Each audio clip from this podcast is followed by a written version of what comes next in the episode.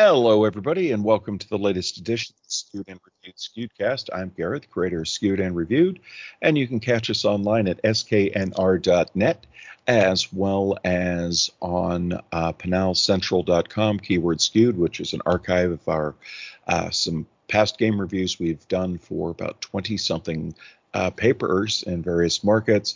You can also catch our uh, quarterly magazine, Skewed and Reviewed the magazine. We just put out the latest issue a couple weeks ago. That includes our summer game preview. And of course, you can always catch me each week on BJ Shea's Geek Nation on KSWFM. And uh, it's been a kind of a crazy couple of weeks. Last week we didn't do a show because Justin is on vacation. I was uh, just wrapping up uh, Cinema. Well, getting ready to head off to CinemaCon, and Michael was tied up with his um, various projects and stuff. So uh, Michael is with us this week, and we are going to be talking about CinemaCon. CinemaCon. We're going to be talking about uh, some new things in the gaming industry. We are going to be talking about uh, Guardians of the Galaxy 3 and lots of other entertainment stuff. But before uh, we do that, I did want to mention a couple of quick products that uh, we were asked to try out recently, and they have been really, really impressive. We're having a great time with them. First one is Steeped Coffee, and you can go to their website, which is exactly as it sounds, steepedcoffee.com. And this is a very interesting approach in that they have gourmet coffee, coffee of all types of um, flavors. You can get everything from light, dark, uh, medium roast. You can get some, uh, you know, Ethiopian coffees. You can get things that they refer to as the California blend, so on and so forth. But what makes this interesting is that it comes in a bag. So think of it like a tea bag in the aspect if you take a cup of hot water, you put the coffee bag in it, and you steep it like you would tea um, there's a you know a very quick turnaround, but if you want to leave them in for a few minutes and have a stronger cup, you can have absolutely do that. And it's really really enjoyable. I am trying one of the combo packs right now, and it has been uh, fantastic. We're about two days in on it, and it's got a really fun motif of a uh, diver. It's got a uh, periscope, that sort of thing. There are various blends, as I said, and it's been featured in everything from Good Housekeeping, Forbes, Food and Wine, Epicurious outside Rachael Ray's every day, and it was just a really unexpected thing to get asked to give this a try, and it has definitely been a lot of fun uh, trying out. So when you don't want to brew a full pot, you don't want to go the Keurig route, but you want to have yourself a cup of gourmet coffee quickly on the go. I could definitely see this being really popular in the offices, in that people can have the flavors that they want when they want without again having to brew up a full pot or anything like that. You want to check out steeped coffee. Now, another one uh, that I wanted to check out, and we're looking forward to giving this a long stretch as we are getting closer and closer to the grilling season here in Arizona. It's starting to heat up. We're supposed to start cracking 100 degrees, and uh, believe me, the pool is looking more and more inviting every single day, as is the uh, grill outside.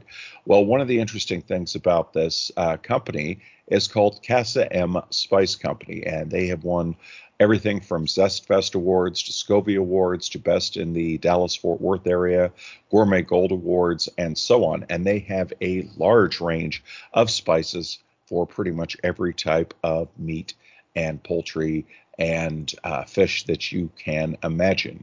And so uh, right now we're trying uh, a combo pack of flavors. One is for beef, one is for chicken, and one is for pork, and another one is a, a uh, universal spice they call chain reaction that spices everything. You just go to casamspice.com and you'll be able to check those out. And they're low sodium, keto friendly, no MSGs, gluten free, vegan, and gourmet dry rubs. And I'm really excited to try these out because as we're getting into this time of year, obviously uh, salads become more and more popular. Uh, at this time of year, there's even things for fish, as I said, jerk seasonings, and they have all kinds of products uh, as well. So check them out. So, Michael, last week we had uh, CinemaCon going on, and lots of stuff coming out. I was there for a couple of days. I got to see a couple of screeners. We got to see the Warner Brothers showcase, got to see the Disney showcase, and then staff members covered uh, some of the other things that were on hand from Sony, Paramount, Universal Studios, as well as Lionsgate and um, others. And so uh, you didn't get a chance to take it in as much as you normally do, but uh, what were you surprised that you saw, and what were you surprised that you didn't see at this year's show? Honestly, I, I thought there was a lot of really good announcements that were uh, things that were coming up. Some of which we knew about, obviously, like the new Mission Impossible movie. I know we're um, we're waiting for that to come out, and the announcement there was that it's going to release a couple days earlier than planned, which I thought was pretty interesting. Sometimes they'll actually do that where if you're in the audience, they'll say, you know, available to stream right now as of today. They've done that in years past for streaming shows. So it's always interesting when we get to see, um, you know, something that's announced a little bit earlier. Again, two days earlier is that a big a big announcement? Probably not. But at the same time, these are the kinds of things that that show up um, when you go to CinemaCon. Um, obviously, um, they were they they previewed some the Flash movie, I believe, and the new Transformers movie. Um, those which that are coming this summer. So those appear to be huge blockbuster movies. Um, again, there's a, a, new Smurfs movie that's coming out that Rihanna's going to star in um, from Paramount. I know Paramount had a really good, big showing. Warner obviously, um, I thought showed off some interesting things. We knew about the Barbie movie that was coming out. Um, they're new, doing a new Willy Wonka prequel where Hugh Grant's going to play an Oompa Loompa. I thought that was pretty entertaining. Uh, obviously, the next chapter of Dune, um, which is a pretty exciting. I think when we were there last, when my wife and I, I were there last, we got to see the first. It was actually a fairly large portion of the original, the first Dune, long before it came to theaters. So um, it's pretty um, common for you to kind of get some um, 20 minute views of things um, of movies that are coming out, that sort of thing. Uh, you know, of course, Sony had a pretty big presence there as well. Uh, you know, showing off um, their uh, Kraven the Hunter, which I guess is going to be their first R-rated, Sony's first at least R-rated Marvel movie. Um, Spider-Man Across the Spider-Verse. Um, again, the first one was fantastic, so looking forward to that. Um, so overall, just a bunch of really interesting announcements and releases. Um, I think a little bit more is is planned to come out sooner than I was expecting. But generally speaking, I thought they did a really good uh, show with quite a few announcements uh, for this year. Absolutely. And what was interesting about it was the buzz. I mean, normally uh, the first day of CinemaCon is pretty quiet, and you know, for folks who haven't gone, one of the things you have to realize is that the biggest uh, audience for this is the theater owners and exhibitor industry, and the press is there. However, um, you know, one of the things people have said is, well, why are the showcases so far apart? Why don't they just do them, you know, bang, bang, bang? And that's because a lot of the um, exhibitors have all these meetings they go to with various clients, everyone from Coca Cola to projectionists. There was a New Zealand company who are very in, uh, innovative. They're a big company and doing like things that people can do with their phones before the movies. There's some companies there that do the little trailers and the trivia and the interview shows and stuff that you see before the trailers start. And this is all huge business for them, but not so much for the media. So like on one hand, as a member of the media, I go, wow, I'd love to have the you know the one showcase and then have the other one right after. But I realize with all of their other work that they have to do, there's a reason they have a large gap. And plus, they throw so much stuff at you, you need some time to take it all in. And one of the interesting things was, as Michael had said, uh, Sony started off as they generally do. They started things off last year, and the Kraven uh, really surprised people. You know, the the R rating, the action, the intensity of what was shown, and then when we got to the Warner Brothers showcase, we had a long state of the industry thing uh, to watch beforehand. We had all sorts of uh, special guests t- coming out and awards, stuff like that.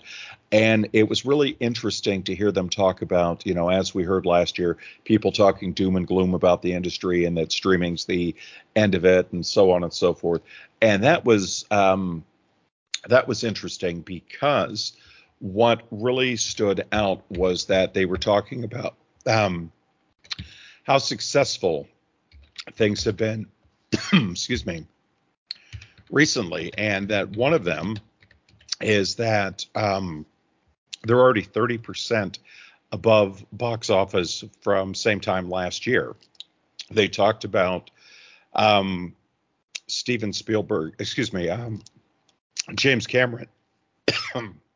Sorry, folks, I got a little something stuck there. Uh, James Cameron and company, and how 2.3 billion dollars for Avatar, and it's still making money. It's coming to, um, you know, it's video on demand, but it's still bringing money in the box office. They talked about doing tax incentives for various countries all over the world who are now getting into the first run theatrical release business and how some of them in just a few years have already become the biggest market in their area and they've talked about you know increasing increasing um, what would you call it increasing asian pacific islander uh, demographics in the film.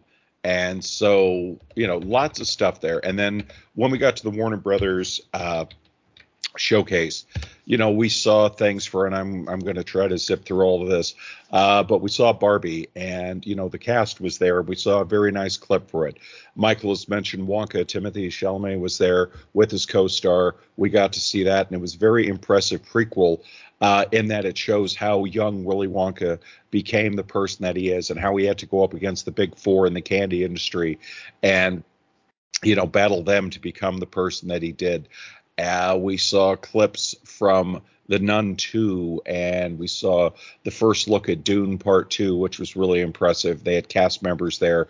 We had the color purple, and Oprah Winfrey and the cast was there. And um, just, you know, so much stuff. Obviously, Blue Beetle, they had the stars and the director there. We had um, Peter Safran came out. James Gunn did a segment via satellite because he was out promoting Guardians 3, he said and we got a little bit of the Flash. There was a screening for that later, but you know, mum's the word on that one.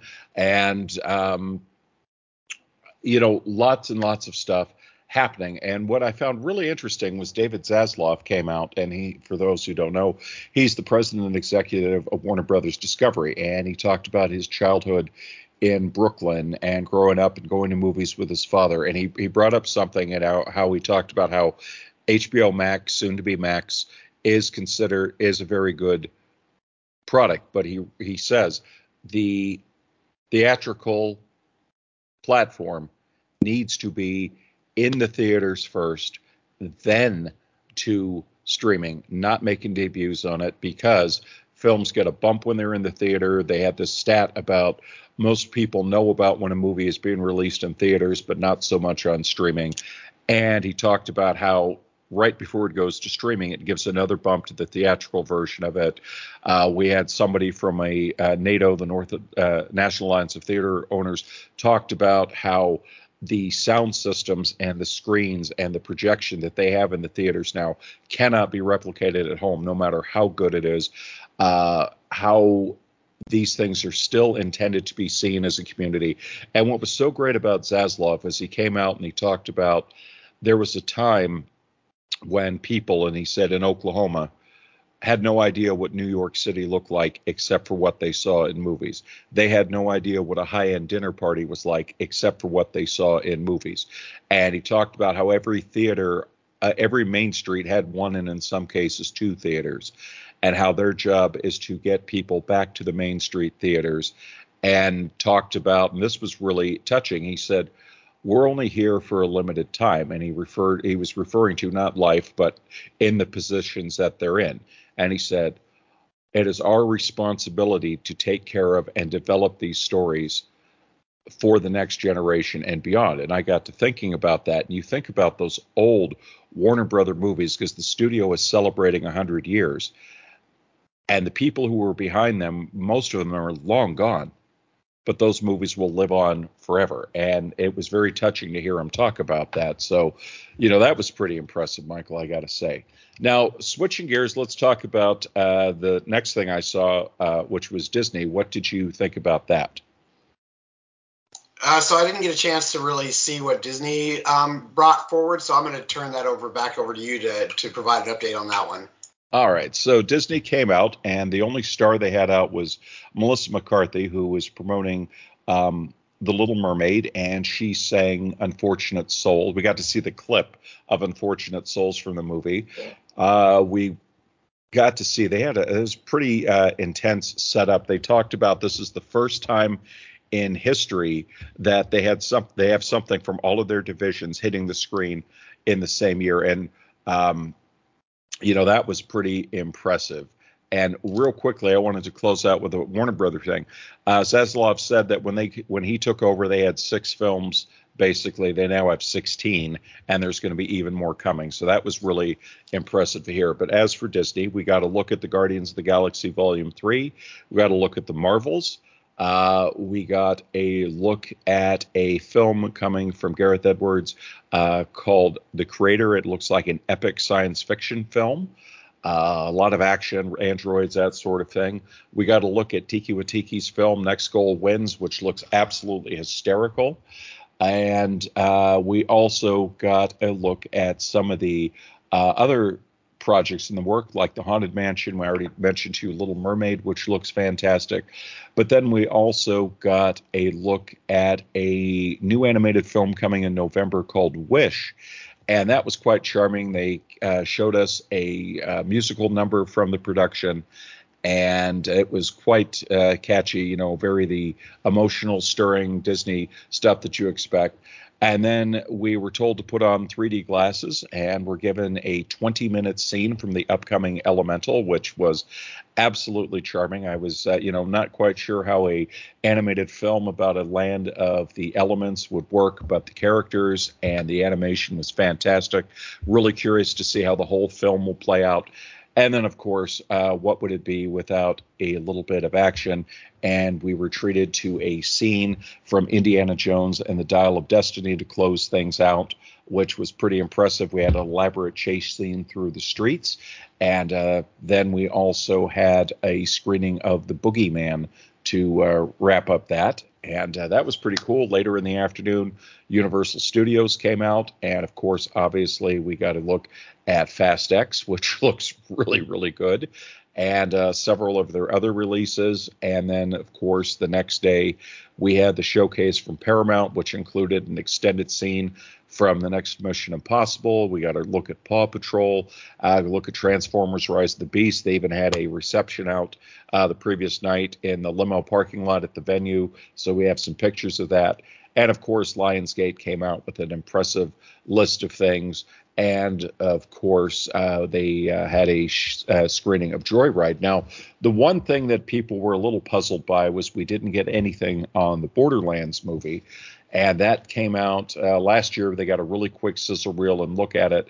Did not get anything this time around and uh, some people are saying well it's in reshoots and so on and so forth and you know all kinds of rumors but i'm just going with what was available and so that was really interesting to see. And you know the great thing about it is there's just so much stuff and i'm only just lightly going over it. I'm not even talking about uh, all the posters that we saw, the really cool Sony Gran Turismo thing where they had playable pods to promote the upcoming movie, and of course the um, main floor, we got to meet with some people that had some VR machines that they're going to be putting into uh, venues. We got to have a look at some new uh, 4D seating, which was really cool, and they had it up to some the first trailer from The Flash and some other clips.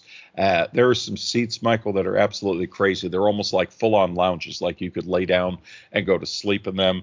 Oh, and wow. we just saw lots and lots of screens and sound systems and it's like they certainly and this was just what was on display. There was a lot of stuff behind closed doors they were heard about including some uh, we saw some of the indiana jones uh, concession items that include like little cups with a fedora on the top of them and stuff like that that are going to be coming. So lots and lots of stuff and it will be really exciting. We're already making our plans for next year and uh, we'll get the team ready for that so, uh, before we, you know, switch on and uh, start talking about Guardians 3 and stuff, I did want to switch gears a bit and talk about some video game news.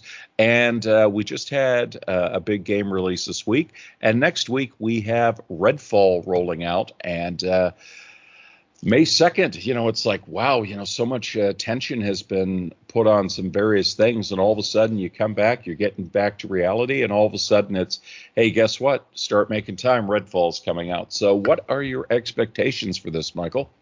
Well, I, am getting it for free because it comes on Game Pass day one. So for the folks who are on uh, Xbox Game Pass, that's the beauty of it is they don't need to put any money into it to play it and see how they how it goes. I know there's been some controversy around it, particularly in the last um, reve- reveal that they had, where there were some concerns about, you know, typical things, uh, how it looked, how how it was playing, that sort of thing. I, I do like that it's going to be it's going to have a, a solo. Um, I, am not a huge multiplayer gamer. I tend to do games solo as much as possible. Uh, so I do like the fact that it's going to have a, a, solo element to the game, so you don't have to be in a in a team. While it's primarily focused on team based um, shooting, my my schedule just rarely allows for that sort of thing. So I like the fact that it doesn't require that um, to enjoy the game. But at the same time, again, I one thing I do like about Game Pass is um, it gives you an opportunity to play the game without putting any money down on it. It does allow um, the, us to get the reviews and stuff out to get to see if people want to spend the money, and particularly in days like today where games are releasing at the $69.99 price point for consoles in particular. That's I think where game you know the Game Pass really shines is that you get all these um, Xbox Studio type releases or um, partner releases day one uh, included with your subscription. So again, it gives an opportunity to really enjoy the game without putting any money down and, and waiting for the reviews to kind of to kind of pan out. You know, I haven't done a pre-order in a game in probably five years. Uh, just no reason to anymore because it's better just to wait until the games are go on sale, um, in my opinion. Uh, or if we, you know, we happen to be reviewing them, then we don't have to worry about that. For folks who you know, need to be really conscientious with their spending. Um, again, this gives them an opportunity to play it, and we'll get a chance to really see how it turns out. I'm excited for it.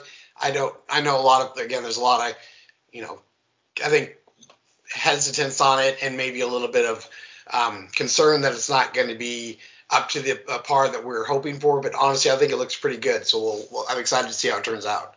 Absolutely, and I think it's going to be very interesting. I mean, I'm I'm hoping to get a whole team together and play, but I also know uh, from playing like some pl- past uh, games like uh, Back 4 Blood and so on and so forth, very difficult with the schedule to get your team all together at the same time to play. Sometimes you have to go solo, and sometimes you have to play with strangers. So I'm really anxious to see how that plays out. Um, you know, I'm curious. They, I understand some of the early play sessions they allowed them to play only solo, saying that it was designed to go that way. But I'm kind of curious about how different the play experience is going to be, whether you go in with a full team versus solo. But I'm I'm looking forward to it. I mean, come on, a four player co op where you can get to take out vampires and stuff like that. If uh, you know, I don't care if it's 30 or 60 frames at the start, as long as it plays smoothly and looks good. And we've already been promised stuff will be coming up. So, you know, what is so wrong with that? I certainly don't see anything wrong there.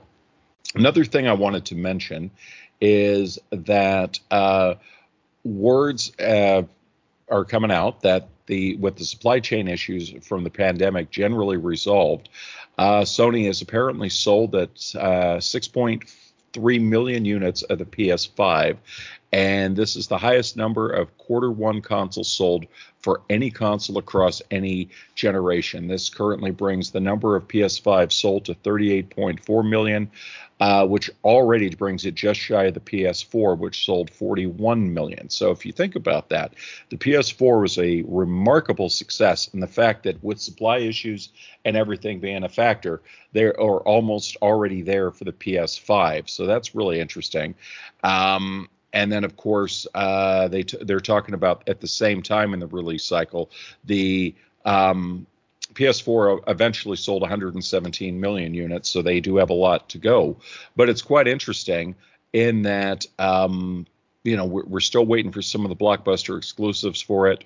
They just talked about the PSVR 2 is now going to be available at various retailers in the upcoming near future versus having to buy directly uh, from Sony. And then Sony has also said they're going to start porting a lot of their um, bigger hits over to PC because it's been profitable for them.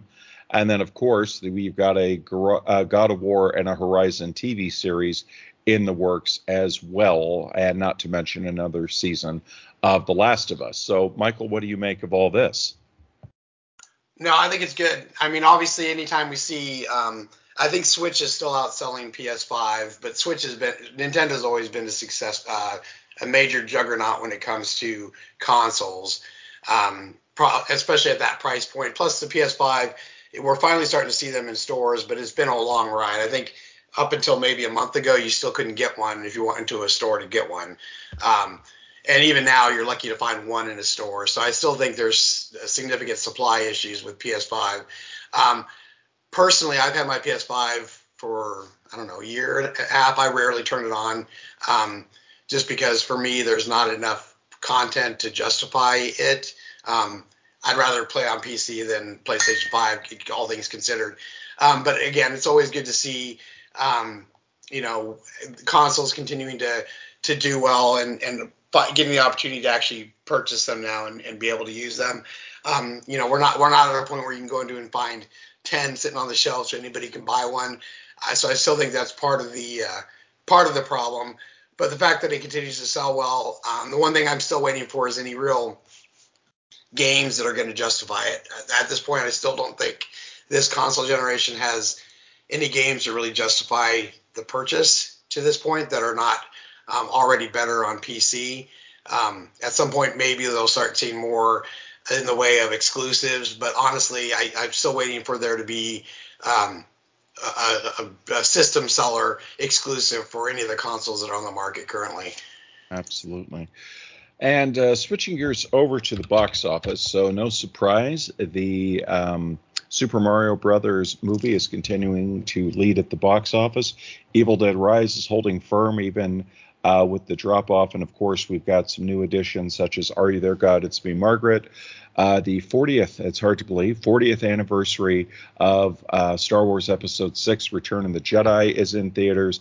And of course, the film that's uh, essentially called the uh, Scandinavian John Wick Sisu has made it out in various markets, and I'm hoping to catch a look at that. I wasn't able to make the screening, uh, but one screening I was able to make. We part of the reason we had to get back from CinemaCon a little earlier than expected uh, or hoped is that. Um, in addition to all kinds of things on the schedule, we had our IMAX screening of Guardians of the Galaxy Volume 3. And while the embargo has lifted, I'm not going to spoil anything for you. We do have our non spoiler review online at sknr.net. But I would say this I think uh, my fair overview of it would be that it was a little slow getting started. Uh, but once it did get up to speed, it absolutely stuck the landing. There is the humor that you uh, expect, but I will tell people if you're planning on taking your kids, it does have a bit of a darker tone. There is a little more uh, disturbing. Uh, elements to this that uh, may unsettle some younger children's uh, you know, specifically to do with um, uh, lab testing and animals and that sort of thing. And I'll just leave it at that. So, you know, you may have some people having a bit of an issue with that, but the humor was absolutely good. The uh, two post credit scenes that you definitely want to make sure that you don't miss. And uh, for those who are concerned about uh, the future of the franchise. I always say it is definitely addressed, and I think people will be very, very happy with this. I'm going to be very curious to see how this uh, does when it comes out because it is kicking off the essentially the summer box office. We have that. We have Fast X.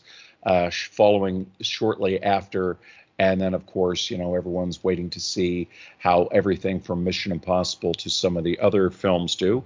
Uh, I know you haven't seen it yet, Michael, but did you want to make a quick comment on that? Uh, I see it's getting pretty good reviews. I, have always been a fan of the Guardian movies, so I'm yeah, I'm really excited for it. Uh, you know, I, I think um, it's hard to maintain um, the same level of interest and excitement across um, sequels. We've kind of seen that in the past with various other movies so the fact that Guardians still continues to, to draw people in and still has, tells a good story, I think that's positive for the film, the franchise. And it will also be telling to see going forward because I've had people say, oh, you know, the last few Marvel films haven't done as well as some of the others and what they'd hoped for, and that you know Guardians Three is obviously going to do well because it's built in, but is there going to be a slump with uh, the Marvels afterwards and some of the things that come down the line? And I'm like, well, you know, you have to take these things one at a time. You can't just sit here and project well into the future where everything is going to be. You have to just simply say, this is the film that's before us. Let's enjoy this, and then we'll worry about the next one when it comes in November. Um, real quick, wanted to mention that Twisted Metal, the uh, TV series coming to Peacock with Anthony Mackie, based on the um, popular PlayStation series, has dropped a very quick teaser trailer and some artwork. So uh, you definitely want to check that out. And the final thing I wanted to get to today is we had Alien Day. Uh, while we were at CinemaCon, and we did actually get a little more than usual. We had a new release trailer for Aliens Dark Descent. We had a brand new um, chapter revealed uh, expansion for the Aliens role playing game. We got three new pictures of production artwork from the TV series, a few products uh, that were listed, and of course, we got the first image from the upcoming film. Now, while it was nothing more than a face hugger around a production slate, it was something. So, what did you make from all of this, Michael? Yeah, I was glad to actually see some content.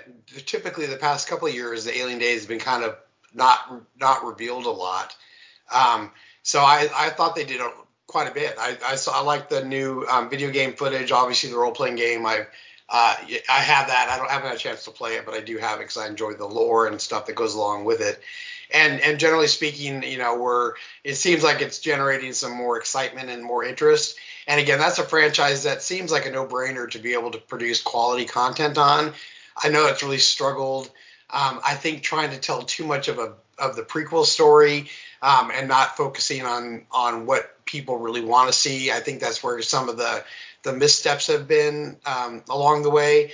But I, I hope with the new games that are coming out, um, the updates to the games that exist, and some of that renewed interest um, in the studio, that we'll start to see you know a lot more um, you know done with that particular with that particular franchise. Because again, I think that's a franchise that, that I think would be would sell itself um, so it, it, it's always kind of surprised me how they could um, go from Aliens um, to Alien um, Resurrection, right? Aliens three, eh, but but to, to kind of you know, and again to kind of see that falter the same way with Colonial Marines, uh, the Sega release. Um, they're just it just seems like you know it doesn't take a lot to really show off that that franchise because there's so much deep lore there. So I'm hoping that um, we're starting to see renewed not only interest but kind of starting to um, adjust the the lore to kind of fit that fit the profiles of the games and the movies and and try to tell the story that I think all of us have been waiting to hear for a long time.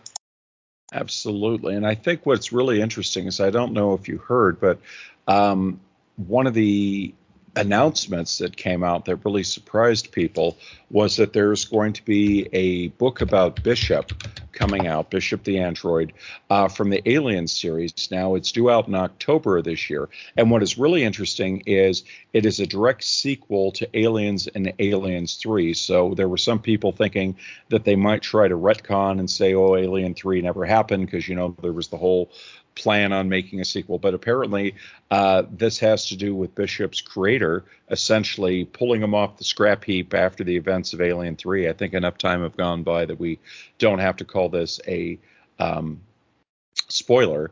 And then basically he puts uh, plans in action. So basically, the synopsis is massively damaged in Alien and Aliens 3, the synthetic bishop asked to be shut down forever.